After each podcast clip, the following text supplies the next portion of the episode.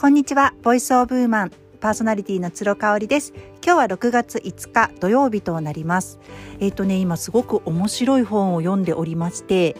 黒川伊保子さんの不機嫌の取説っていう本なんですね。これ文庫本になります。黒川伊保子さんって私お名前だけ聞いたことがあるんですが本は初めて読みましたなんかこう男女の脳の違いとか、あのー、人工知能の研究家でいらっしゃるようですね。あ奈良女子大学の方なので関西の方なのかな？卒業されているということなので。なんか関西の情報番組でお見かけしたことがあるような気がします。妻の取説とか夫の取説とかね書かれていて息子の取説だって面白そうなんかご興味ある方は是非黒川さんの本読んでみてください。でねその不機嫌の取説っていう私本あの題名にまずすごい惹かれました。不機嫌になりたくないけどなっちゃうっていうその辺りの自分のメカニズム脳の構造ライフスタイルの落とし穴なんかそんなようなのが気づくことができるんじゃないかなって思いました。なんか不機嫌の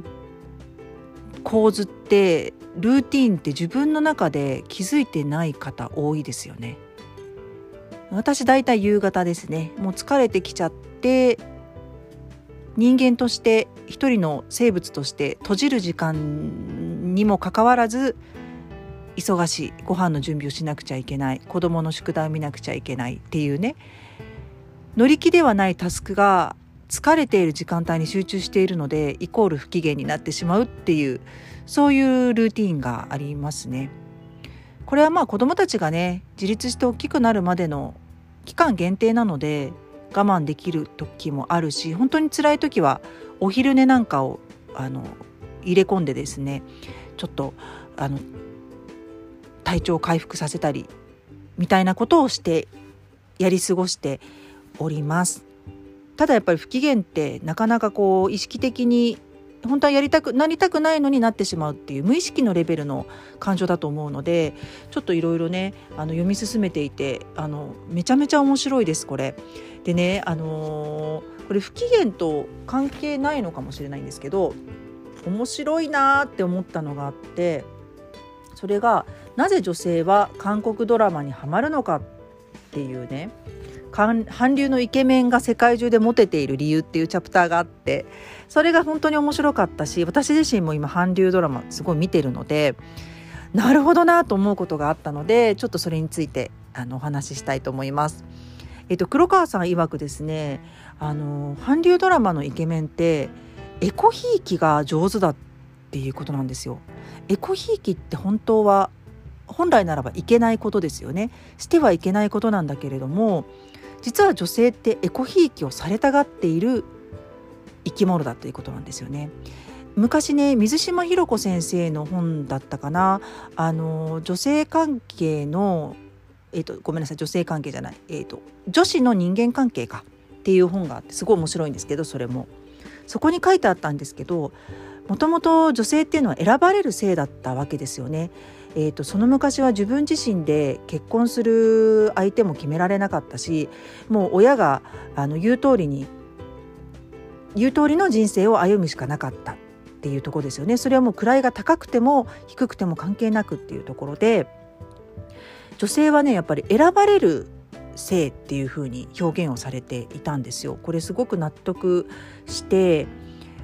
その DNA が私たちの中に流れている私も女性なので流れているとしたらやっぱりエコひいきをされたいって無意識化で思ってしまうのはちょっと納得できますよね。で韓流イケメンってこのエコひいきをしているところにキュンキュンするわけなんですよ。例えば他の人にはすごくあの厳しい、うん、クールに装っているけれども家族や自分の恋人にはすごく優しいとかね。だからあのひとたび恋人になってしまうと本当に甘々になるその韓流イケメンたちに私たちはこうググッと惹かれるわけなんですよね。しかも見てくれもいいと。背も高いしスタイルもいいし笑顔も爽やか。あとはねあのー、本にも書いてあるんですけどよく本を読み詩集を読む。そして自分の気持ちを伝えたり彼女の気持ちをイブする時に詩のフレーズを引用してくるっていうのもねめちゃめちゃわかる。これね日本のドラマではあんまりないかもしれないですね。日本のドラマってなんか誰に対してもツンデレ？うんツンデレ王子みたいなのが多かった気がするんですけどでも顔はいいみたいな。でも韓流ドラマに出てくる男性ってねそのなんかあのツンデレ度具合が上手なんですよね。本当に自分が大事にしたい人にだけ甘くする。それ以外にはもうすごく冷たい。鬼のように冷たい。みたいなね。なんかその緩急がすごく分かりやすいんですよね。今私が見ているヴィンチェンツォあと2話で終わりになっちゃいますけれどもあのヴィンチェンツォ・カサノっていうねあのヒーロー、うん、主人公も私全然タイプじゃなかったんですよ。すごい細いし綺麗だしどちらかというとなんかこうなよっとしたような印象があったんだけど、まあ、すごい強いんですよ実はね。あのマフィアの一族だし喧嘩も強いし頭脳明晰なんですよね。でホン・チャヨンっていうあの弁護士の女の人とこうタッグを組んで悪者をやっつけていくわけなんですけれどもホン・チャヨンとは恋人同士じゃないんですよ。ただもうずっと一緒に苦楽を共にしてきているからあのいつしかやっぱりこう情みたいなものがね映し出されているのでこう恋人同士ではないにしろ彼女にすっごい優しいんですよね。で彼女が本当に困った時にはすぐ駆けつけるっていうヒーロー性もあったりとかしてそこにすごいキュンキュンするわけなんですよね。でこの2人がどうなるんだろうっていうのも楽しみでありますしそのエコひいきをしているあのところがねやっぱ女性ってやっぱ好きなんだろうなって思います。これきっと主人に話しても「へ?」って言われると思うので男性はとあんまりキュンキュンしないところかもしれないですね。なので最も女心を打つのがエコひいきであるっていうねこの黒川さんの本にあったフレーズに今日はビビッときたのでシェアさせていただきました。韓流ドラマ好きな方たくさんいらっしゃると思うのでぜひこの点にまたあのフォーカスして見ていただくと楽しさがあの一層高まりますしキュンキュン度も高まっていくんじゃないかなというふうに終わり思います。はい。では今日も最後まで聞いていただいてありがとうございました。